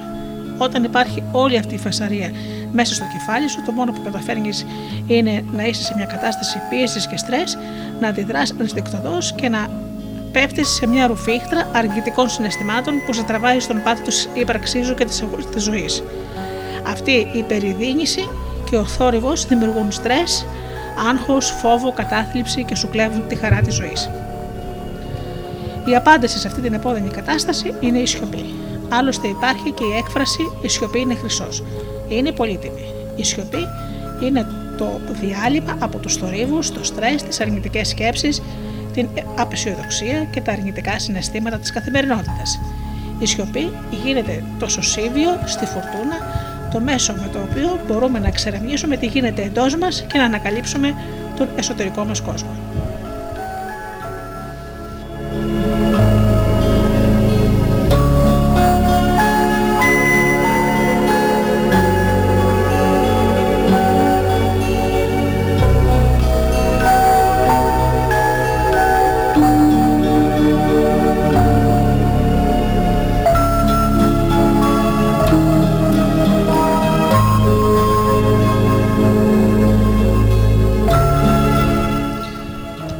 Τα ωφέλη της σιωπής.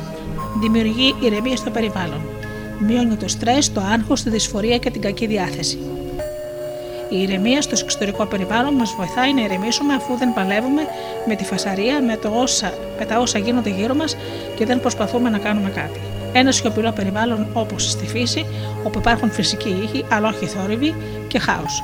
Φέρνει άμεσα την αίσθηση της ψυχικής γαλήνης φέρνει εσωτερική ηρεμία και ισορροπία. Με τη, με τη σιωπή γαλινεύουμε. Εσωτερική σιωπή σημαίνει ότι δεν κάνουμε υποθετικούς διαλόγους μέσα μας, τύπου μου είπε αυτό και μου απάντησε εκείνο, αλλά βλακεία έκανα, έπρεπε να το έχω πει το άλλο. Δεν τσακωνόμαστε με τον εαυτό μας. Δίνει στο μυαλό την ευκαιρία να εξοκουραστεί. Έτσι απλά. Όταν πάβουμε να απασχολούμε το μυαλό μας με κάθε είδους σκέψεις, του δίνουμε πολύτιμο χρόνο να ξεκουραστεί. Φυσικά ο εγκέφαλος εξακολουθεί να λειτουργεί και αυτό που το επιτρέπει να φέρεις στην επιφάνεια νέο υλικό. Έμπνευση και δημιουργία. Η σιωπή μας φέρνει έμπνευση και επιτρέπει να αναδεθούν δημιουργικές ιδέες.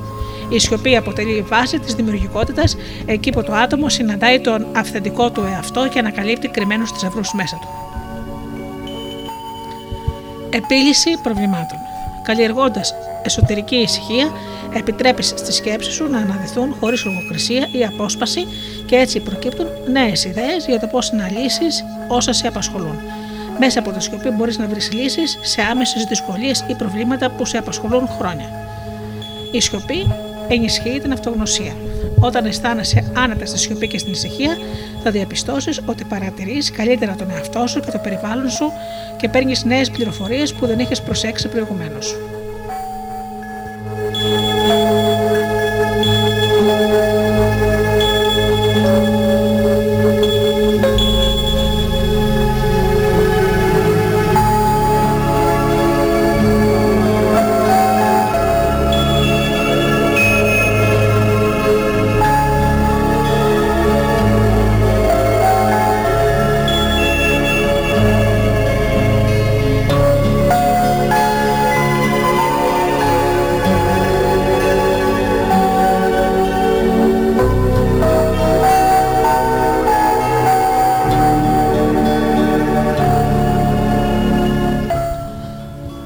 Βοηθάει να γεμίσουμε τις εσωτερικές μας μπαταρίες.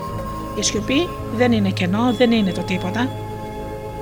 Η σιωπή είναι ένας εσωτερικός χώρος που μας επιτρέπει να ξεκουράσουμε το μυαλό και την ψυχή μας. Βοηθάει στη συναισθηματική αυτορύθμιση. Αποτελεί το μισοδιάστημα ανάμεσα σε μια σκέψη και μια αντίδραση. Έτσι, αντί να αντιδράσουμε ενστικτοδός και χωρίς να σκεφτούμε, λίγα δευτερόλεπτα σιωπής μας δίνουν την ευκαιρία να επιλέξουμε το πώς θα αντιδράσουμε. Έτσι γινόμαστε κυρίαρχοι του εαυτού μας και της κατάστασης ενισχύει τη συζήτηση. Όταν κουβεντιάζουμε και σταματάμε και κάνουμε μια παύση, ακούμε καλύτερα αυτό που μας είπε ο συνομιλητής μας. Επεξεργαζόμαστε την πληροφορία. Δίνουμε στον άλλον την ευκαιρία να συνεχίσει να μιλάει επειδή είναι φυσικό να θέλει να καλύψει τη σιωπή. Ενισχύει τις σχέσεις. Όταν δεν μιλάμε όλη την ώρα, όταν δεν διακόπτουμε, όταν δεν λέμε τη γνώμη μας εκεί που δεν χρειάζεται, όταν αφήνουμε τον άλλον να μας πει αυτό που θέλει με σεβασμό στο πρόσωπό του, τότε δίνουμε στο συνομιλητή μας να καταλάβει ότι τον ακούμε προσεκτικά, ότι μας ενδιαφέρουν αυτά που λέει και έτσι καλλιεργούμε τη σχέση. Η σκοπή μας δίνει την ευκαιρία να ακούσουμε την εσωτερική μας φωνή, να συντονιστούμε μαζί της και να ανακαλύψουμε το βαθύτερο και αυθεντικό μας εαυτό.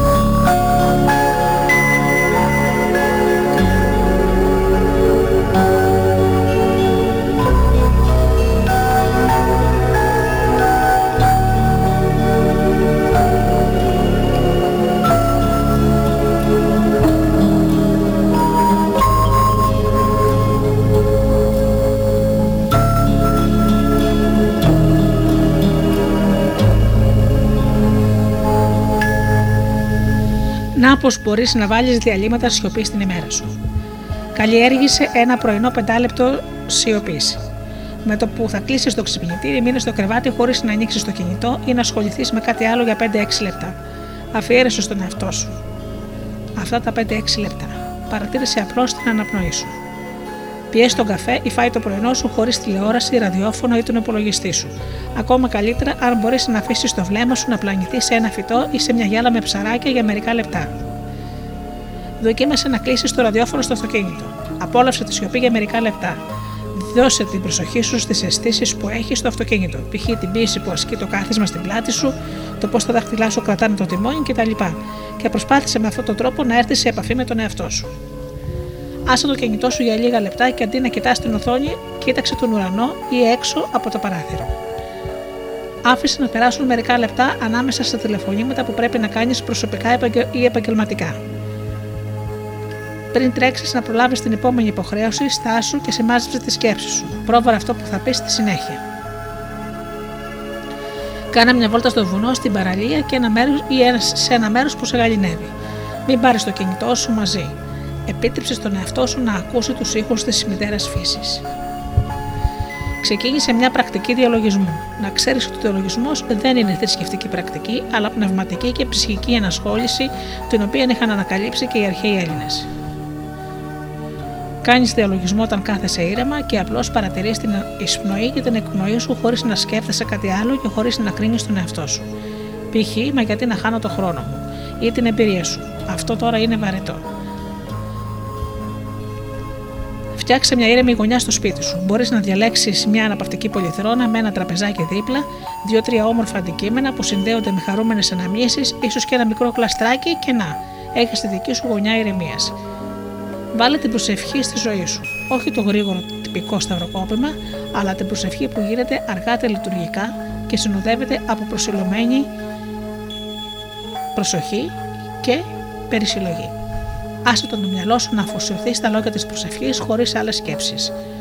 Μάθε να απολαμβάνεις τον χρόνο ανάμεσα στον ύπνο και το ξύπνιο σου. Λίγο πριν κοιμηθείς, όταν σε καταλαμβάνει μια γλυκιά χαλάρωση και νιώθεις ότι σταδιακά πληθύζεσαι στον ύπνο.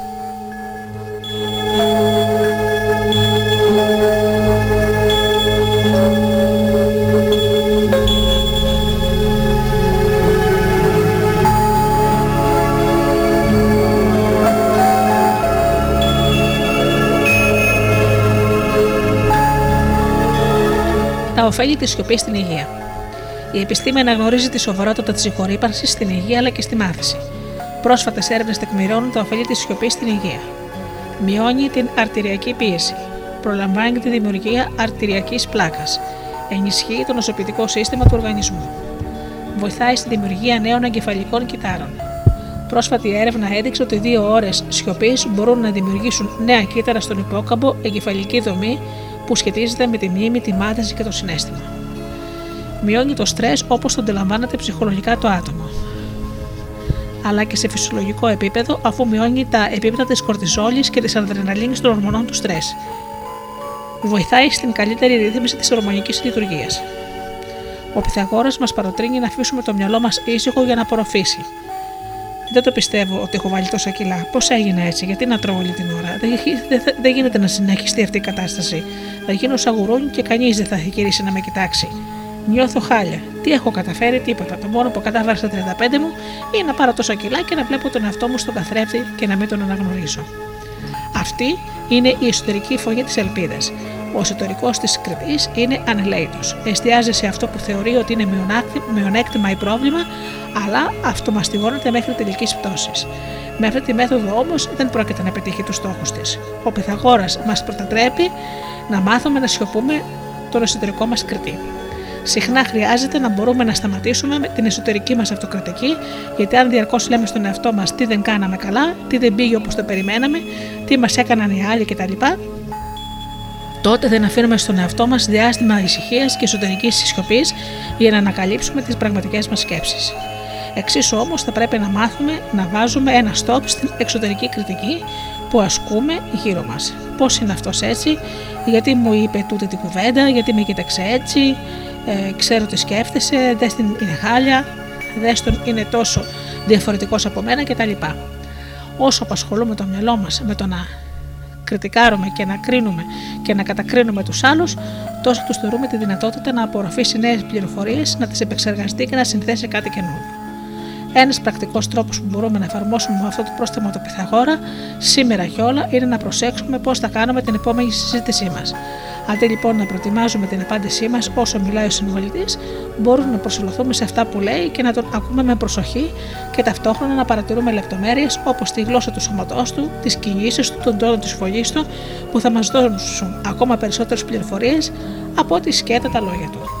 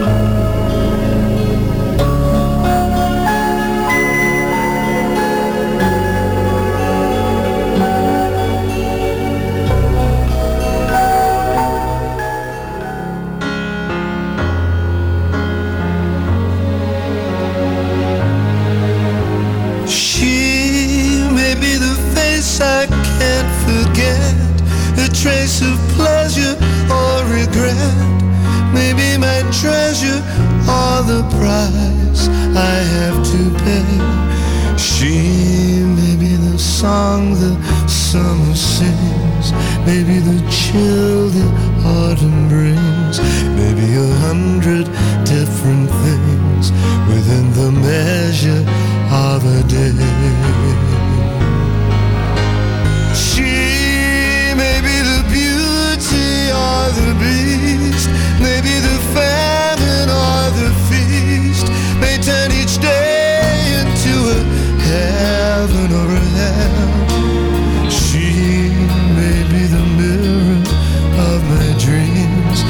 Smile reflected in a stream.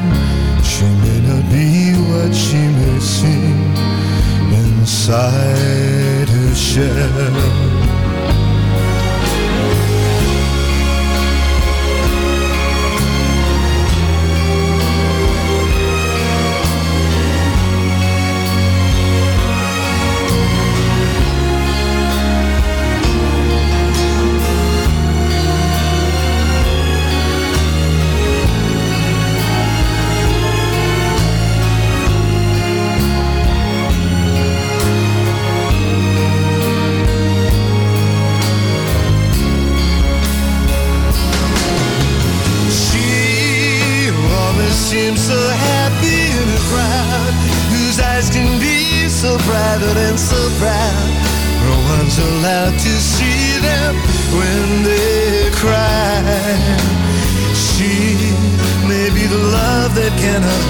To last. May comes in me from shadows of the past that I remember till the day I die.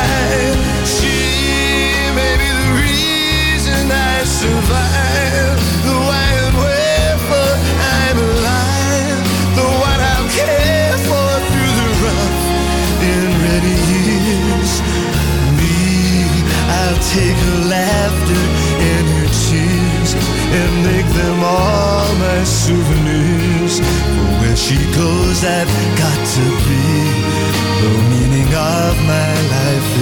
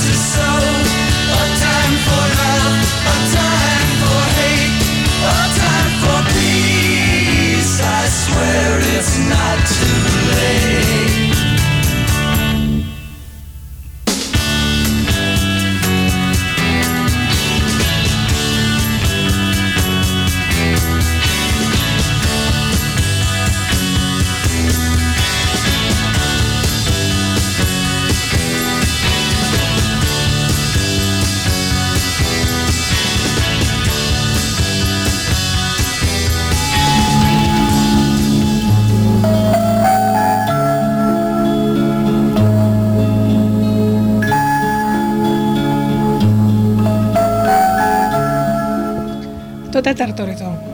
Μην ξοδεύεις αυτό που έχεις επιθυμώντας αυτό που δεν έχεις. Θυμήσου ότι αυτό που έχεις τώρα είναι κάτι από όλα αυτά που ονειρεύτηκες κάποτε να αποκτήσεις στη ζωή σου. Επίκουρος. Πάμε για την ιστοριούλα μας πρώτα. Ο Πέτρος ξυπνάει κάθε πρωί, φτιάχνει το καφέ του και τη λίστα με τις δουλειές που έχει να κάνει στο γραφείο.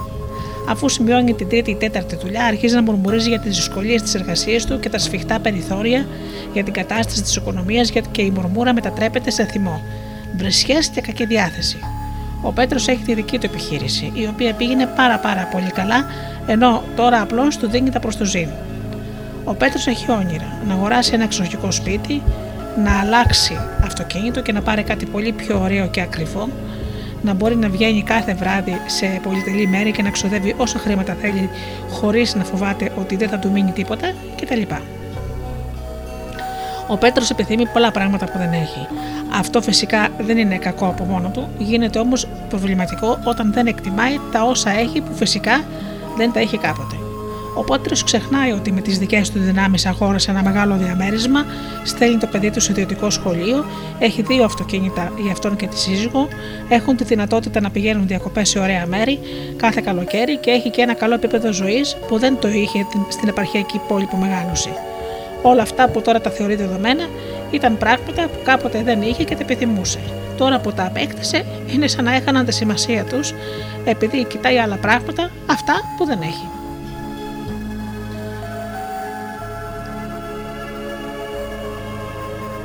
Έχεις ένα κεραμίδι πάνω από το κεφάλι σου. Κρεβάτι με καθαρά σεντόνια. Πόσιμο νερό σε γυάλινο ποτήρι. Μια φέτα ψωμί. Μια κούπα καφέ. Έχεις πρόσβαση σε ένα βιβλίο σαν αυτό που διαβάζουμε τώρα στα χέρια σου. Έχεις τη δυνατότητα να γράφεις και να διαβάζεις. Έχεις ίντερνετ και με ακούς αυτή τη στιγμή. Μπορείς όλα αυτά να σου φαίνονται φυσιολογικά και δεδομένα, αλλά για μερικά δισεκατομμύρια ανθρώπους ακόμα και σήμερα δεν είναι. Μάθε καταρχήν να απολαμβάνεις αυτό που έχεις, όσο λίγο ή μικρό και ασήμαντο και αν σου φαίνεται. Να ξεκινάς πάντα από θέση αυθονίας και όχι από θέση έλλειψης. Με αυτό εννοώ ότι πρώτα θα πρέπει να μετράς όλα τα καλά και τα όμορφα που υπάρχουν στη ζωή σου και μετά να κοιτάς τι είναι αυτό που σου λείπει. Να ξέρεις ότι η αυθονία δεν είναι κάτι ποσοτικό, πως τόσες ράβδες χρυσού, τόσα καράτια διαμάντια, τόσες χιλιάδες ευρώ και, και ούτω καθεξής. Η αυθονία είναι εσωτερική αίσθηση, εσωτερικός πλούτος και ικανότητα να απολαμβάνεις τη ζωή όσα έχεις. Αν μονίμω εστιάζεις την προσοχή σου σε αυτό που δεν έχεις, σε αυτό που σου λείπει, τότε δημιουργείς μέσα σου συνθήκες έλλειψης, δηλαδή την αίσθηση ότι κάτι σου λείπει που θα σε έκανε ευτυχισμένο αν το είχες. Αλλά αφού δεν το έχεις, τότε δεν νιώθεις χαρά και ικανοποίηση.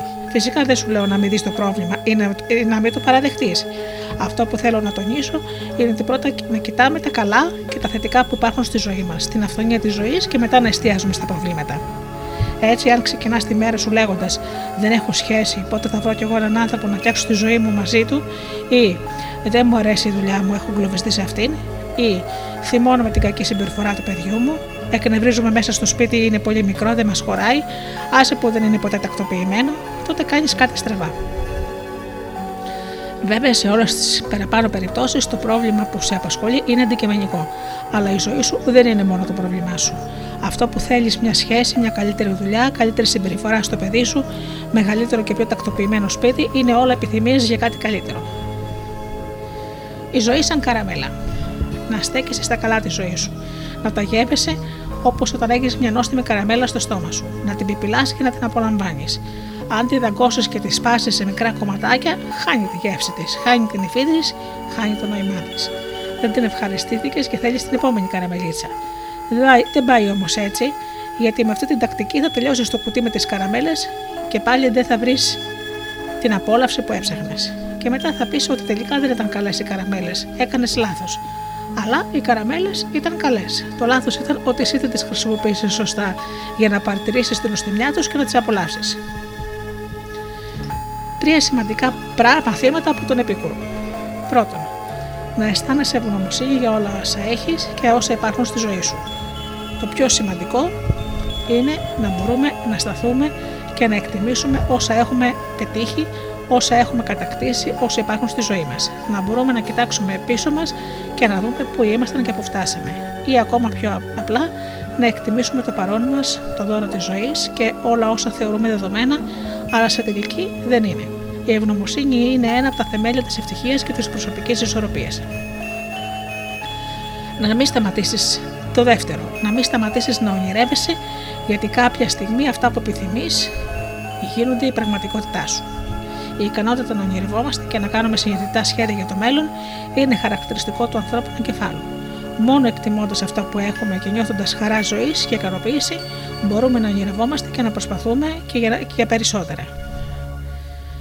Τρίτον, να ονειρεύεις αυτά που επιθυμείς και όχι αυτά που δεν θέλεις, που φοβάσαι ή που ανησυχείς επειδή δεν έχεις.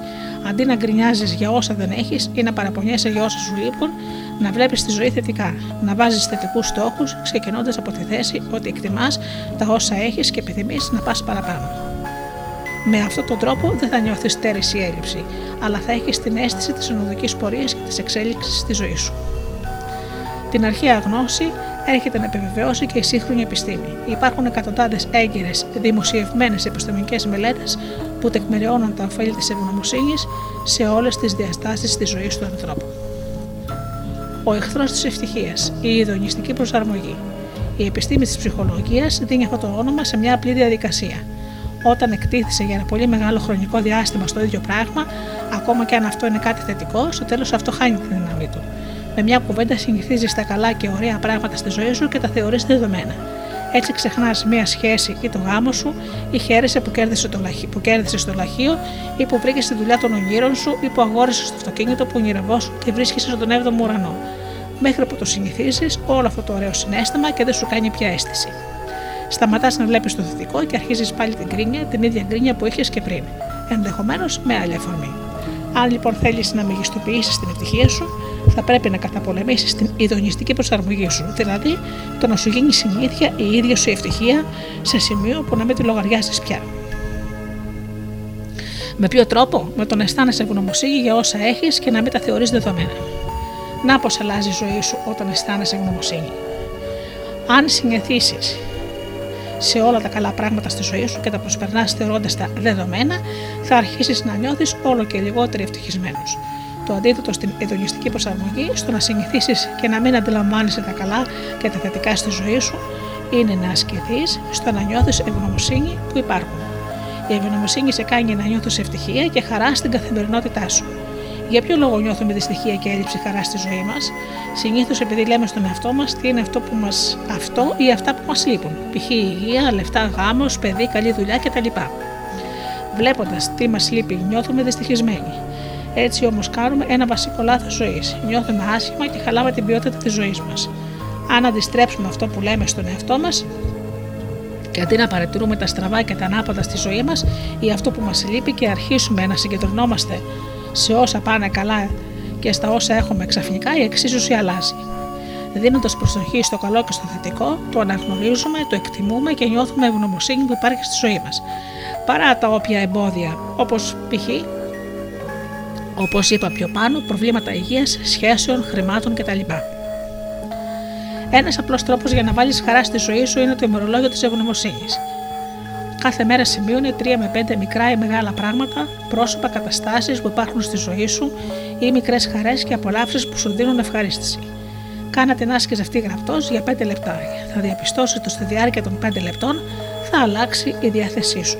Θα γίνει θετική και αυτό θα περιοδοτήσει τις ορμόνες της χαράς στον εγκεφαλό σου και σύντομα θα νιώσεις ακόμα καλύτερα και μετά το τέλος της άσκησης. Αν γράφεις καθημερινά στο ημερολόγιο ευγνωμοσύνη στο τέλος της εβδομάδας, θα διαπιστώσεις ότι υπάρχουν αρκετά πράγματα στην καθημερινότητά σου που σου δίνουν ικανοποίηση και έτσι θα τα εκτιμήσεις και θα νιώσεις την αγνωμοσύνη που υπάρχουν.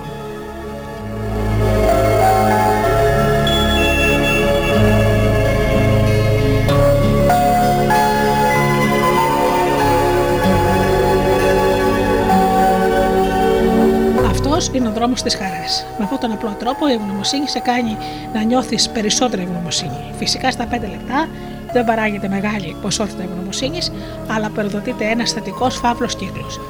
Έτσι τα θετικά συναισθήματα δημιουργούν ακόμα περισσότερα θετικά συναισθήματα και αυτό γίνεται ένα αυτοτροφοδοτούμενο σύστημα που έχει διάρκεια στον χρόνο. Όταν νιώθουμε ευγνωμοσύνη, γινόμαστε πιο αρεστοί στους άλλους ανθρώπους γύρω μας. Πρόσφατες έρευνες έδειξαν ότι τα άτομα που ένιωθαν περισσότερη ευγνωμοσύνη από το μέσο όρο είχαν αυξημένο κοινωνικό κεφάλαιο κατά 18%. Αν έχεις αυξημένο κοινωνικό κεφάλαιο, αυτό σημαίνει ότι δείχνεις μεγαλύτερη καλοσύνη και κοινωνικότητα, εμπιστεύει τους άλλους περισσότερο και εκτιμάς τα καλά που υπάρχουν στη ζωή σου. Με αυτόν τον τρόπο αποκτάς περισσότερους φίλους, ενώ παράλληλα οι σχέσεις σου αποκτούν βάθος και ο γάμος σου βελτιώνεται.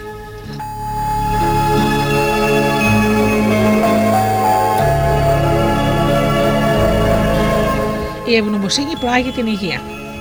Οι άνθρωποι που εκτιμούν τα όλα όσα έχουν στη ζωή τους κοιμούνται ευκολότερα και έχουν καλύτερη ποιότητα ύπνου, αφού δεν στενοχωριούνται και δεν σπαζοκεφαλιάζουν για το πώς θα κάνουν τη ζωή τους καλύτερη. Φυσικά πάντα υπάρχει χώρος για βελτίωση, αλλά δεν τους γίνεται έμονη ιδέα αφού είναι ήδη ικανοποιημένοι. Αν νιώθεις ευγνωμοσύνη, παρατήρησε ότι νιώθεις λιγότερη κατάθλιψη, στρες και άγχος, δηλαδή έχεις καλύτερη ψυχική υγεία. Α που βάζεις περισσότερη κίνηση και άσκηση στη ζωή σου, επειδή ήδη νιώθεις καλά.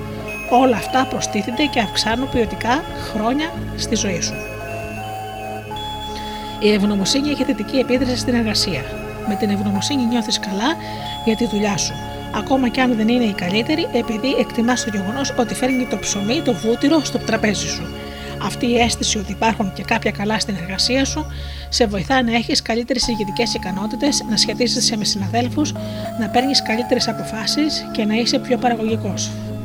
Με την ευγνωμοσύνη πετυχαίνεις να ευχαριστιέσαι στην εργασία σου και να πετυχαίνεις τους στόχους σου. Ακόμα και αν δεν σου αρέσει αυτό που κάνεις, η ευγνωμοσύνη με τα ωφέλη που μόλις ανέφερα μπορεί να σε βοηθήσει να βρεις μια καλύτερη δουλειά. Η ευγνωμοσύνη δυναμώνει θετικά συναισθήματα.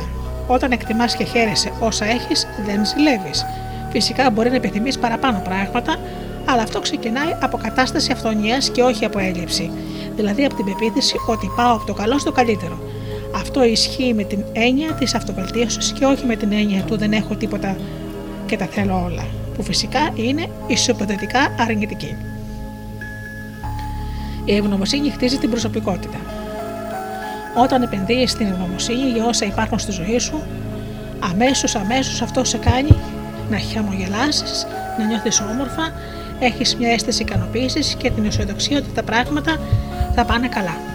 Δεν σε ενδιαφέρουν τόσο τα υλικά αγαθά, γιατί για σένα άλλα πράγματα έχουν μεγαλύτερη αξία. Η σχέση σου, η καλή διάθεση, η ποιότητα της ζωής σου. Η ευγνωμοσύνη αυξάνει την αποσιοδοξία.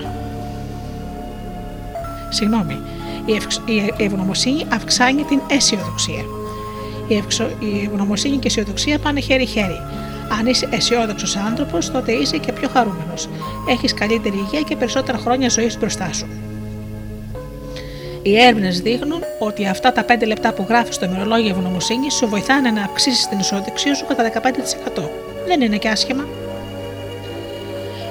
Πώς η ευγνωμοσύνη αυξάνει την αισιοδοξία. Ευγνωμοσύνη σημαίνει ότι επικεντρώνεσαι στο καλό και το θετικό στη ζωή σου. Αν βλέπεις ότι η ζωή σου έχει περισσότερα καλά από ό,τι άσχημα, αυτό σε κάνει να πιστεύεις ότι και το μέλλον σου επιφυλάσσει ακόμα περισσότερα καλά.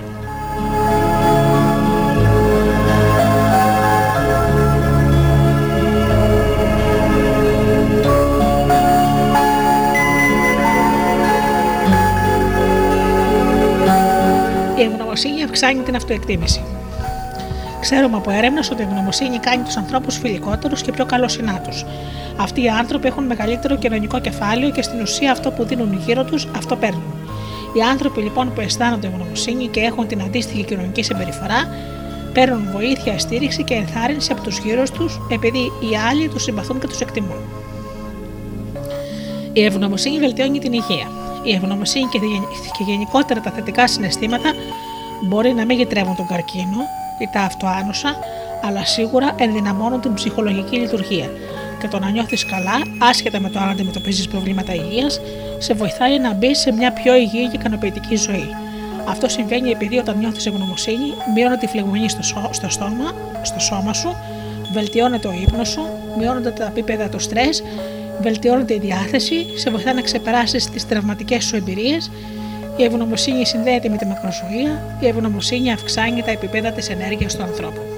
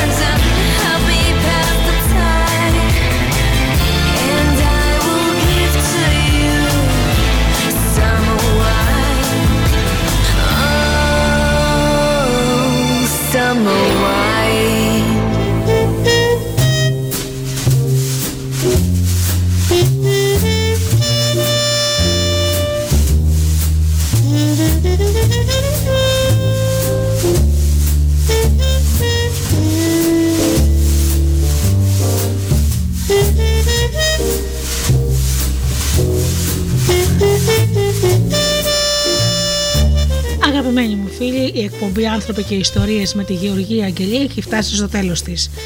Σας ευχαριστώ θερμά για αυτές τις δύο ώρες που ήμασταν εδώ μαζί. Σήμερα παρουσιάσαμε το βιβλίο της Λίζας Βάρβογλη «Εννέα αρχαίοι Έλληνες φιλόσοφοι σου δείχνουν τον δρόμο για την ευτυχία» εκδόσεις Μαμάγια. Φίλοι μου, ανανεώνω το ραντεβού μας για την επόμενη Παρασκευή στις 8 όπως πάντα. Έως τότε αγαπημένοι μου σας εύχομαι να περνάτε καλά, να είστε καλά και αγαπήστε τον άνθρωπο που βλέπετε κάθε μέρα στον καθρέφτη. Καλό σας βράδυ.